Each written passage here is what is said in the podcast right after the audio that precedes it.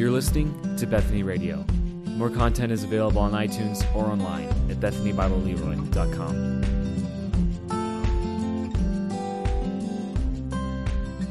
We're back in Judges. We've actually turned a chapter. We're in chapter 6 of Judges. And we will be kind of starting a new new series here towards towards Gideon, towards him, where he's not mentioned today, but that's where we're we're heading towards in these next few chapters here. So, specifically, we'll be looking at Judges 6, verses 1 through 10. Last week, we were in Judges 5, and we had some pictures. It was kind of the poetic version of what had happened with Deborah and Barak and Sisera and Jabin and all that. And Kalen Collins, there he is, drew this for us amongst others and drew this army. And I love how there's music notes in here it's almost like one of those videos that you see him walking down, just praising the Lord because of what he has done, because of the mighty God in their midst that raised up leaders, raised up men to offer themselves willingly, and then the God who went who went out before them. So thank you, Kalen, for for drawing that. And there's others in the back, and we invite each each one that's interested to draw it and hand them to me, and and uh, love that. All right, well, let's look at God's word. Hopefully, you're there by now Judges chapter 6, verses 1 through 10. Listen to the word of the Lord here. People of Israel did what was evil in the sight of the Lord, and the Lord gave them into the hand of Midian seven years. And the hand of Midian overpowered Israel. And because of Midian, the people of Israel made for themselves the dens that are in the mountains, and the caves, and the strongholds. For whenever the Israelites planted crops, the Midianites and the Amalekites and the people of the east would come up against them. They would encamp against them and devour the produce of the land as far as Gaza, and leave no sustenance in Israel, and no sheep or ox or donkey. For they would come up with their livestock and their tents. They would come like locusts in number. Both they and their camels could not be counted so that they laid waste the land as they came in. And Israel was brought very low because of Midian, and the people of Israel cried out for help to the Lord. When the people of Israel cried out to the Lord on account of the Midianites, the Lord sent a prophet to the people of Israel. And he said to them, Thus says the Lord, the God of Israel I led you up from Egypt and brought you out of the house of bondage.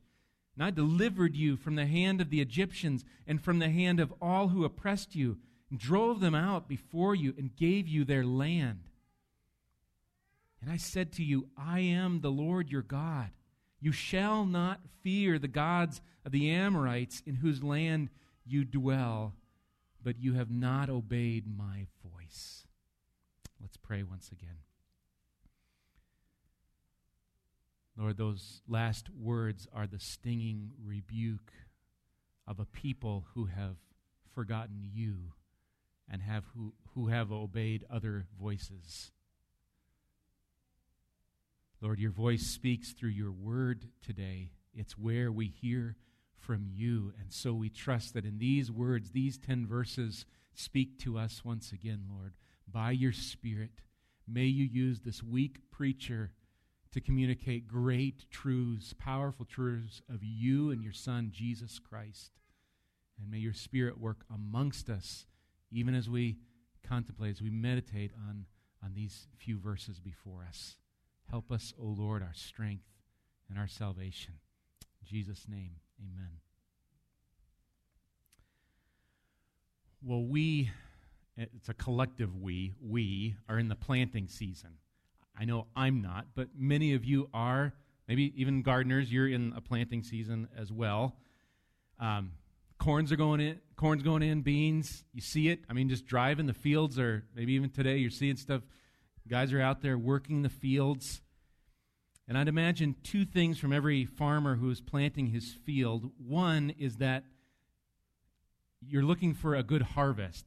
That's that's not a that's not a like a wow, Mike, that was an insightful idea. I think you are, right? You look for a good harvest.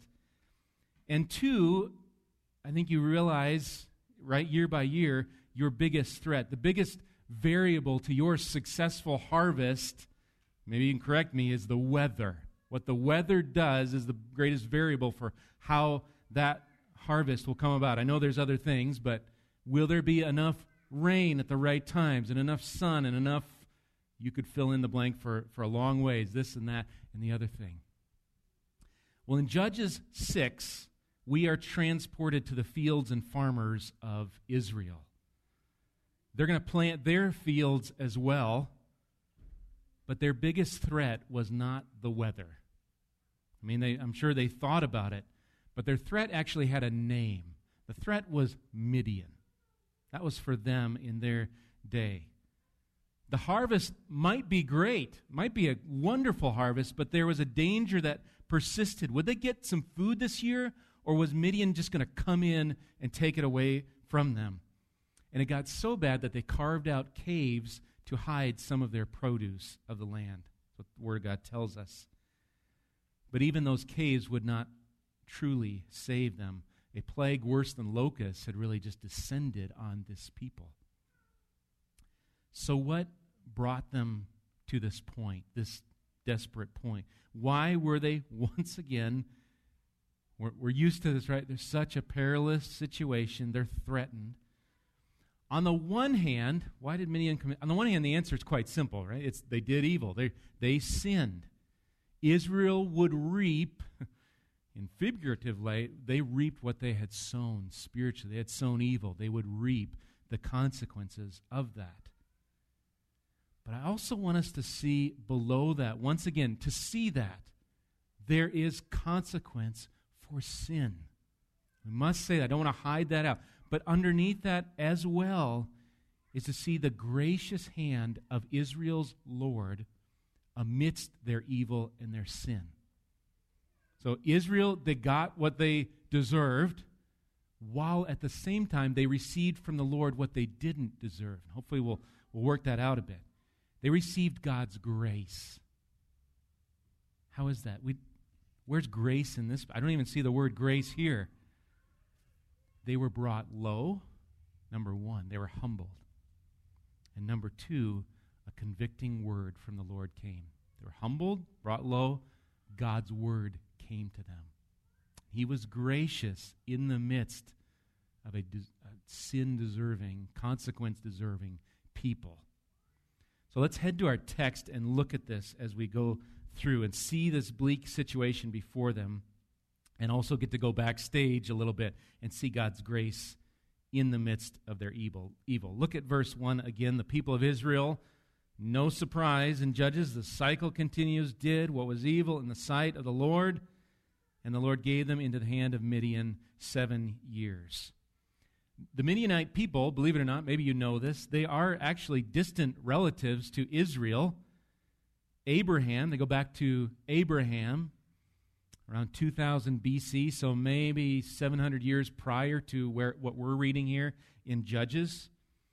Genesis 25 tells us that Abraham took another wife uh, after the death of Sarah. Actually, I think took a few, but Keturah was one of them, and Keturah would bear Abraham many sons, of whom one was Midian. Abraham's sons, through his other wives, concubines, they were sent away. Isaac was not, but they, the rest were sent away to the east. And so you'll see uh, later on, verse 3, there's that connection. The people of the east. Maybe there was this idea with the Midianites. But lest we think it was a happy family relationship here. Oh, great cousin, how are you, Midian? It, it is not going well in the family relationship department. It was, really, in the recent history of Israel, it was a relationship of enmity, there's strife. Why? Because Israel had executed the Lord's vengeance some years back on Midian. There was war, there was battle. So here, Israel is given by God into this really an, an enemy's hand. And what a reversal it is for Israel who had taken on Midian years prior. But again, just notice these, these words that are just put in your text in verse 1. God, what did he do? God gave them, Israel, into the hand of Midian seven years. God is not absent in their evil. He's actually He's actually present. He's not committing the evil, but his sovereign hand is present. It's, it, you might say it's sovereign, uh, covenantal discipline with the goal of reforming God's people and preserving them. A seed would come from them down the line. And yet, here, they must suffer the consequence. They've rejected their Lord, they've rejected their king. There is consequence. Israel would face oppression, though God would work through this. Look at the description of the oppression, verse 2. The hand of Midian overpowered Israel. And because of Midian, the people of Israel made for themselves the dens that are in the mountains and the caves and the strongholds. I love, you see even the details here of, of Scripture that were given? Here's, here's Midian, they're oppressing the land. Here's Israel digging in the, whole, uh, the hills and mountains. We'll see why in a, in a moment. We've already read it, why they're digging. Even Israel today has, has many caves. I saw one article said 1,200 registered caves and, and perhaps thousands more or a thousand more, something like that. I put, just for fun, I put some pictures in here. You can do a Google, you know, caves, Israel, that sort of thing. I'm not saying all these were dug right at the time of Judges, but this just looks like a fun journey. Maybe you've been to Israel and been to some of these caves. Here's one of them, just kind of an entrance to it. Thank you, Caleb. Right on time. And uh, back here's another cave. Can you see that? We're inside the cave. I mean, these are just like auditoriums. Now, this one might have been built after the time. Maybe I, I don't know. Maybe in the 700s, post Christ, something like that. But at least we can get idea, an idea of just cave upon cave in this place. They were all around. Uh, the next one, yeah, here they're standing in the midst of it. What, a, what an amazing place this would be. Maybe this was around at the time. And then one more. If you can see, there's kind of a stairway coming down into this cave, and maybe a middle rock there, and it, there's like all these little holes in the in the wall. I don't, you might know more. It seems like one place I read maybe that's where they kept their pigeons, maybe for sacrifice. That idea, or like an ancient post office? I, I don't know. I don't know. You can figure that out, hunt that down. But it gives you an idea, thank you, Caleb, of just what was, what was being built at this time, these caves. Here's what's fascinating in light of building caves and dens and strongholds it was completely unnecessary. They did not need to build a cave. Why? Because they worshiped they used to worship, they worshiped the Lord God. Was he not powerful and mighty to save them? He'd have protected his people. He would have thwarted the enemy time and time again had they obeyed his voice, as we'll see in verse 10. The Lord's presence was exchanged, and you end up building caves and dens and hiding kind of the way it is always when we sin, right? There's hiding involved. They abandoned their true refuge and joy, and they pursued a counterfeit God. Look at verses 3 and 4.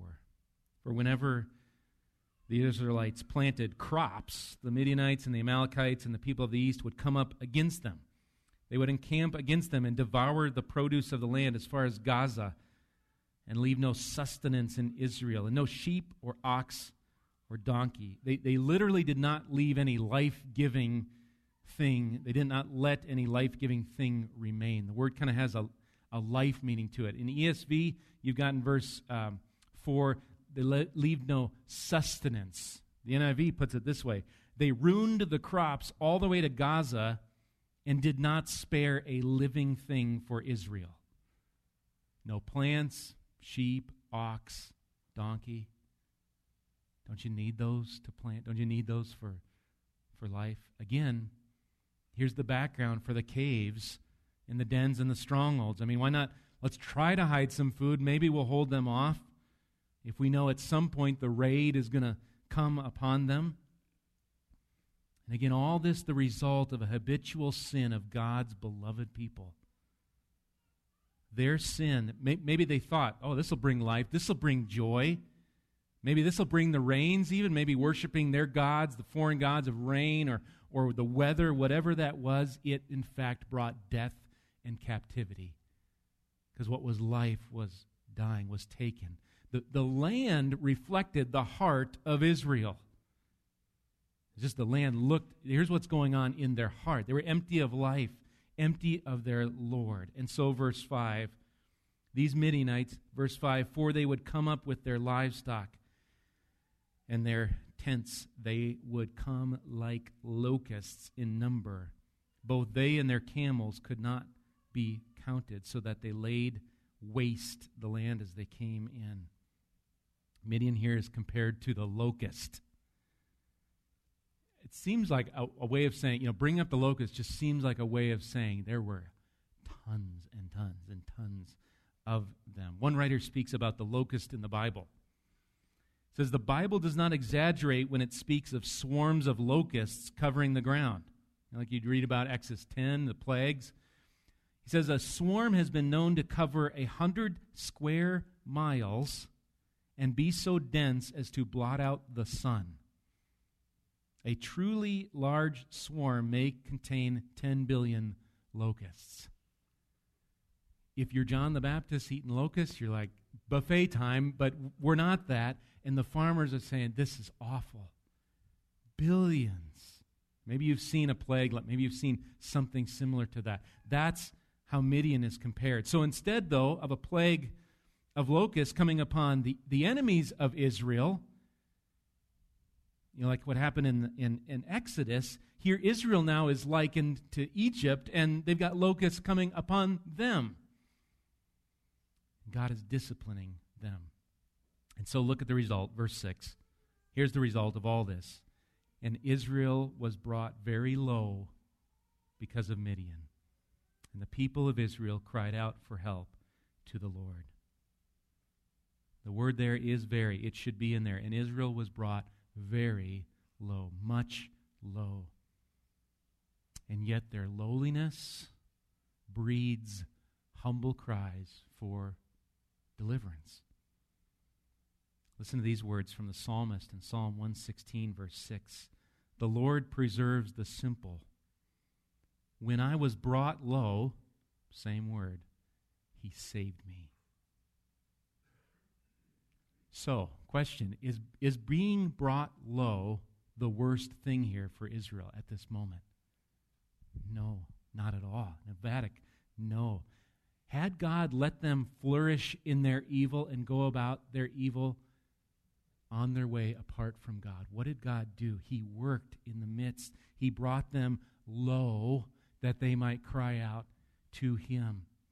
God does His most glorious work, I think we could argue, and gracious work in the lowliest places. Think about the Son of Man humbled to the cross, the lowest of lows, dying on a cross even though he deserved creation to bring him glory. And yet, through his humility on the cross, Christ Jesus brings us new life. God's grace here brought his people low through destruction that they might find him. Talk about our own lives, but maybe you can relate to that sense of your low point and hopefully, as you look back in your life as a believer, you say, Praise God for those because there I saw the Lord. And I rejoiced and I worshiped in the midst of that. Well, God's gracious here. So Israel cries out to their Lord, they cry for help, and here we find ourselves at God's answer in verse 7. I'm going to read 7 and just, just a bit into verse 8. So now they've cried out to the Lord, now what? So when the people of Israel cried out to the Lord on account of the Midianites, the Lord sent a prophet to the people of Israel. The Lord sent a prophet. Isn't this interesting? Because we're ready. If you've been following along in that cycle of the judges, uh, we talked about there's, there's corruption, they do evil, there's the, the consequence for it, like Midian, there's the crying out, and what typically comes next, there is a deliverer that comes. Well, this time there's a prophet. Dale Davis writes this He says, Here Yahweh does the strangest thing. In fact, it appears ludicrous. Israel cries for relief, and Yahweh sent a prophet to the sons of Israel. That would be like a stranded motorist calling a garage mechanic for assistance, and the garage sending a philosopher instead of a mechanic. Israel needs deliverance, and Yahweh sends a prophet. That's what he says. So, why the prophet? Let's read on. Second part of verse 8 then, and through 9. And he said to them, here's what the prophet said to them Thus says the Lord, the God of Israel I led you up from Egypt and brought you out of the house of bondage, and I delivered you from the hand of the Egyptians and from the hand of all who oppressed you, and drove them out before you and gave you their land. The Lord here begins to lay out once again who is He? Who is this God whom they have not followed? What's His character? What has He done? What's His covenant nature, even as we'll see as we go on into verse 10? His covenant nature with His people. where he's going to say, I led. You, do you see all the, the eyes in here? I led, I brought you out, I delivered you, I drove them out before you, I gave their land. Hear that emphasis? This is what God has done for his people. Five powerful descriptions, I think, of the God who they chose to turn away from. God uses the words of this prophet to graciously convict Israel. Can you imagine hearing these? He led, He delivered, He brought us out. Like, what have we been doing? Those words come through the prophet here.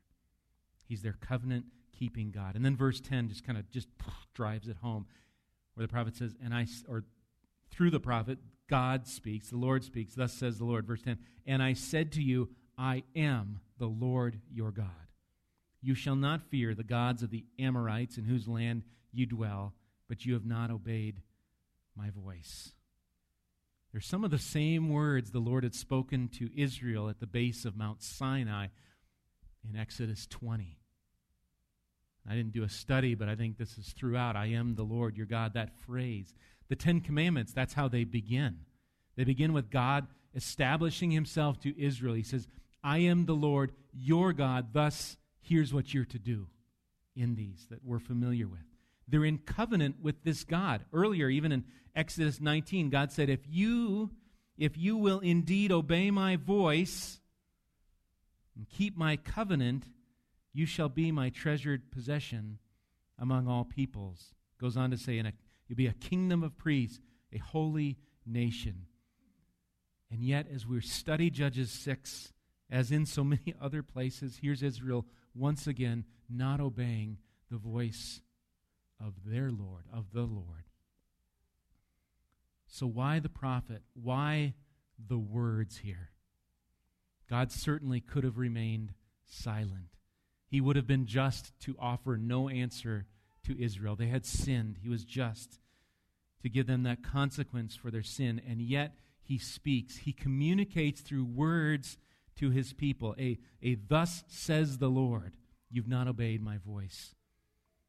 And here we see God's rebuke alongside God's grace. One commentator comments here on God's purposes in this, this kind of this section.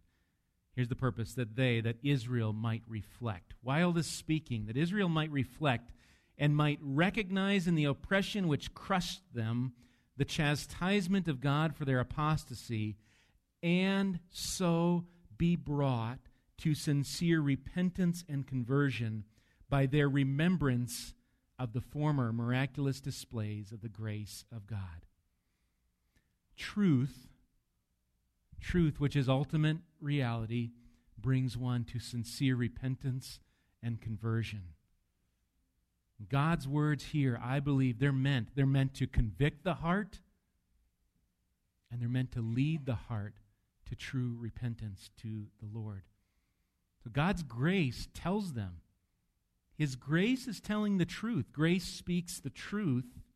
You have sinned. It's not like, hey, I'm still your God. Don't worry about it. It's okay. No, you, you, you are far off the mark. God's grace speaks that to them that they might be led in their lowliness back to Him once again. Well, this passage as a whole just sets kind of the broad setting as we get into more of, of life uh, later on here of Gideon. We see their evil, once again, we're not surprised. We see the oppressor, Midian. We see God's grace already at work in, in humbling them and speaking gracious words to them that might convict them. And as we go, we'll see this God who does bring deliverance to them, though it's in a package that we might not expect. might say, Isn't there somebody better to deliver them? And on the one hand, yes, there is somebody better. He will come later, Christ, the Son of God. And yet, we're going to see Gideon, one who was pretty weak from his clan was in the weakest clan was weakest in Manasseh, least in his father's house. And yet God's strong presence will be in the midst of this weak and flawed man named Gideon. So we'll look at that in the weeks to come. As we close, just by way of application thing again, I just want to reflect back on the two themes we kind of brought out from verses 1 through 6 and then 7 through 10. Number one, this theme of Israel being brought low, being humbled. Israel sowed the seeds of evil, they reap a harvest of oppression. And today, maybe you can relate to this. Today, perhaps you have been brought low. I'm careful to say, I'm not saying all suffering because you suffer, because you get a flat, because of this, it must be because of sin. We don't want to be presume on that. But we can look at our lives once again. Lord, are you doing something? Is something not going well? And there is sin in my life behind this. Here, but here's the great truth whether you can trace your suffering or not, that again, God does his most glorious work in the lowly places. So rather than despair in that condition, whatever it is, if it's, if it's out of sin, don't despair there, rejoice. Should you mourn over your sin? Absolutely. I'm not saying rejoice. Well, that sin's nothing. God just doesn't look at it. Mourn over the sin, but don't despair. For God is pointing that out to you. Maybe even because we're preaching in Judges 6 today and you're here listening to this. God is shouting to you. Do you know how low you are? Do you see what's behind this? And then, without despair, but with rejoicing, come to Him. God would not let His people go. And over and over, He's a gracious Father. He returns to those who have ran fast to Him. Instead of wallowing in that lowliness, rejoice for it. Let it bring you to the Lord. Number two, then, verses 7 through 10, this idea of not obeying the voice of the Lord, failing to hear or obey, interchangeable words. Israel is reminded of their God who says, I, I led you, I brought you, I delivered, I drove, I gave. And verse 10, I am the Lord your God. God would raise up Gideon to deliver Israel. That's what we're going to read about later on. But as we said, maybe some 1,300 years in the future, God would bring up the true deliverer. I want you to turn to John chapter 10,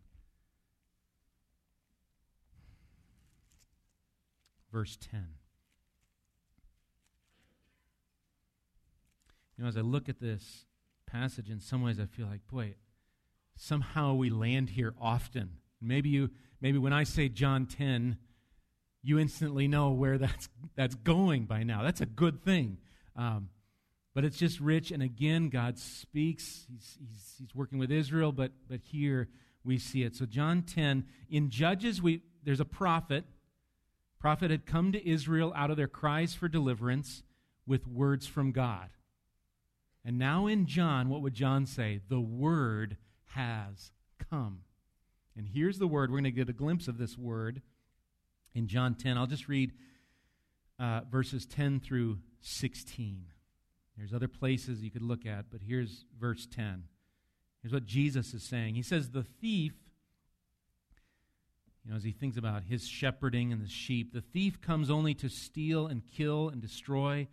I came that they may have life and have it abundantly. I am the good shepherd. The good shepherd lays down his life for the sheep.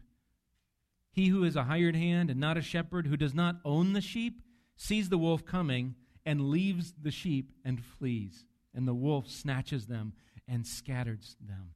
He flees because he's a hired hand and cares nothing for the sheep. You ready for the contrast? Jesus says, I am the good shepherd. I know my own, and my own know me. Just as the Father knows me, and I know the Father, and I lay down my life for the sheep, and I have other sheep that are not of this fold, I must bring them also, and they will listen to my voice. So there will be one flock, one shepherd. The Lord has come in the flesh, Jesus Christ. He has come to lay down his life for wandering sheep who were following another master. And what's the promise of verse 16? They will listen to my voice. The reality of Christ's entrance onto the stage of redemptive history is a new covenant where hearts would be changed. God would write himself on the heart. He would be their God. They would be his people. He would redeem a people that they might truly know him. In a land where many voices are speaking to us, there are there are many voices going on in our world and in your personal right here in front of you. Many. Can I call you be attentive to the voice of God, your Savior? Let His voice be the first voice you hear in the morning. Don't be tempted to pick up your phone or, or even as I, you know, what's new in the news? What's, what's, what's going on? What's the latest thing? Let the shepherd's voice be the first one you hear. Maybe you memorize one simple verse before you get out of bed to remember. Listen for him. Hear him in his word. He has spoken. All scripture is God breathed, is useful for teaching, rebuking, correcting, training in righteousness, that we might be equipped, thoroughly equipped. Look at his word. And then when you find yourself in the wasteland of sin, brought low once again, maybe even this afternoon, maybe this morning, maybe this, this week, consider God's grace in bringing you to that low point that he might show you in humility, Lord, I need you once again. You, I have strayed away from worshiping you, and I've put my eyes on myself or some other cheap God, and look back towards him. Let's pray.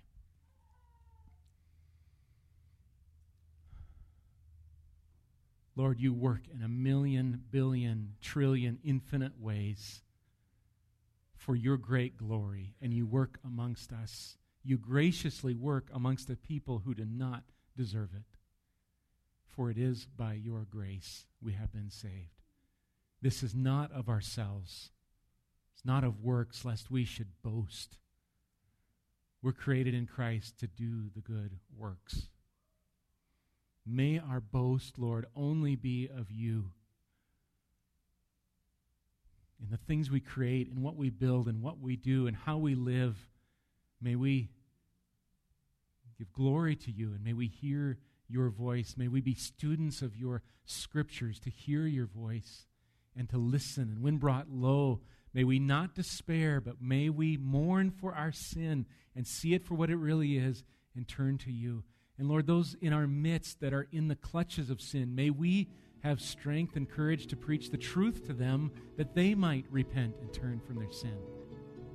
Give us the wisdom what that looks like and how to do that by your Spirit, whom you've given to dwell with us.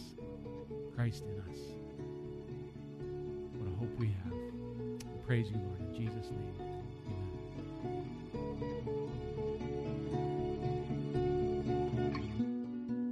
You've been listening to Bethany Radio, a production of Bethany Bible Church in Leroy, Minnesota.